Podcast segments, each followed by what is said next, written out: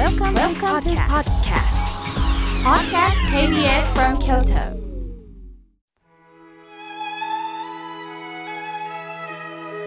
改めましてソウルの河村明慶です今日の法話のテーマは安心して泣くについてお話しいたします今日は7月9日79すると数字の語呂合わせで泣く。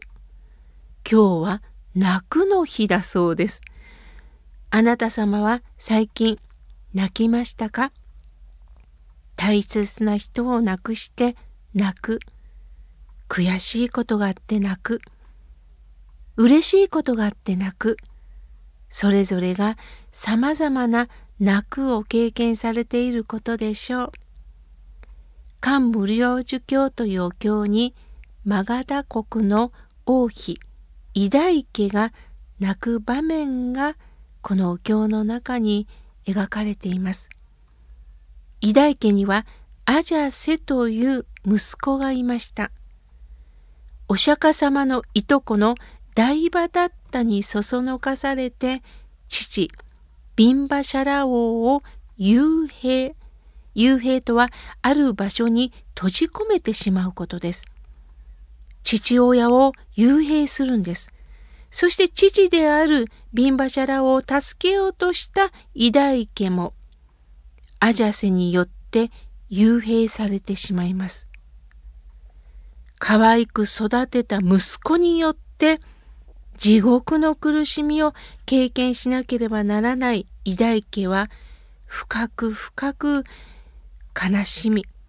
嘆いて泣きながら大地に身を投げ出し「お釈迦様助けてください」と苦しみを訴えるんです。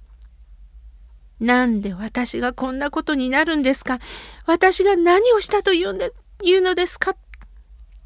それを聞いたお釈迦様は全身で偉大家の苦しみを受け止められました。偉大家も安心してお釈迦様に心から自分の苦しみを吐き出すことができたんでしょう。人前で泣くということは誰でもできることではありませんよね。お釈迦様の前で泣いたというのはこの人の前では泣けるという大きな信頼感があったからでしょう。では泣くとはどういうことでしょうか？私は大谷専修学院というところで新宗の教えをいただきました。この大谷専修学院の初代の学長は信国敦先生です。信国先生は人間は死を抱いて生まれ死を抱えて成長するとおっしゃいました。人間は死を抱いて生まれ死を抱えて成長する。死ぬということは最も避けたいことですよね。考えたくもありません。死ぬことだけではありません。今抱えてる現状、不安はなんとかどこにかに追いやりたいですよね。するとある方はお守りを持ったり、お札を家に貼り付けたくもなるでしょう。この気持ちも痛いほどわかります。しかし皆さんよく考えてください。今の現実は変えられないんです。魔法でも使えたらいいのですが、それはマジックの世界です。さらに信国先生は、人間は生を求める心で死を恐れ、若さを誇る心で老いを嫌い、罪なき清らかな自分を求める心で汚れた自分を憎んで生きている。その人間の不安、苦悩はどこで超えられるのかと問うていこうとおっしゃいました。もう一度伝えます。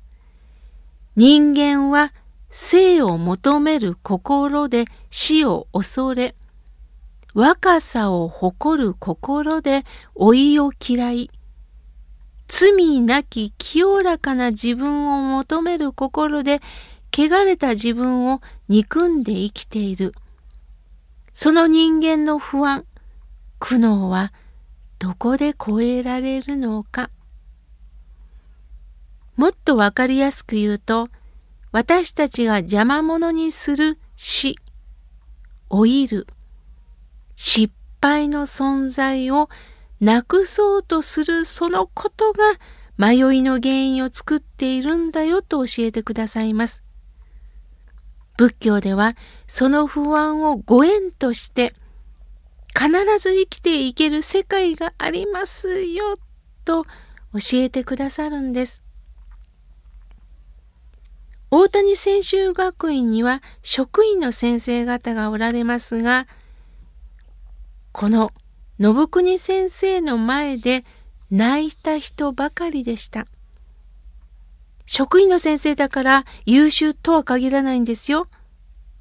職員にならざるは得なかったという方もいます。本当はもっとこんな職業に就きたかった。本当は逃げたかったいろんな方が私はダメだダメだと責めながら大谷専修学院に入学するんです。そして信国委員長と出会うんです。信国委員長はあなたは自分さえ自分を締め出そうとするんですか？専修学院っていうところはね、そういう君も受け入れるんだよとおっしゃったそうです。その命の言葉に心が響き、思わず声を上げて泣き出す方ばかりだったそうです。そんな大きな広い心で包み込んでくれた。それが信国先生も親鸞上人のお念仏の心を受け取った人です。あなたがあなたのままで生きていけばいいというこの呼びかけを信国先生も受け取りそれを次の世代の方に伝えられたんです。私たちは他人の意見権力者の意見に振り回されているところがないでしょうかもちろん努力して成功した人の言葉には重みがあります。ただ危険なのは努力さえしたら成功すると思い込んでいることは怖いことなんですよ。なぜなら私はできたのになぜお前はできないのかという傲慢さも潜んでいるんです。できない人もいるんです。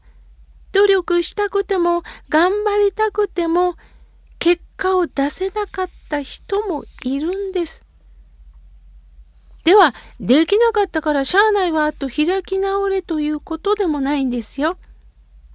大切なのは、この私をこのまま安心して生きていける。そして悔しい時、悲しい時は泣いていいんです。泣いたらあかんのではなくって泣いていいのです。そしてもしも失敗した時には、人に迷惑をかけた時、傷つけた時には、もう一度自分の行動を振り返り、はあ、申し訳なかった、申し訳なかったなぁと、謝ることしかできない。そして、南無阿弥陀仏のお念仏をいただきながら、阿弥陀さんに引き取っていただく。そして最後は、周りの人に感謝しながら生きていくことしかできないということです。自我意識の世界にとどまってはダメなんですね。自我意識とは自分は正しい、私は頑張ってるという思い込みの世界です。どうかあなたの存在で家族の方、職場の方、周りの方、泣いてもらってください。そしてあなたもどうか辛い時は泣いてください。泣くという字には左三髄、右は立つ。ここから安心して生きていけばいい。安心して大地に立ち上がらせていただいて生きていけばいい。それが分かった時私たちは本当に安堵の気持ちで泣くことができるんです。今日は安心して泣くについてお話しいたしました。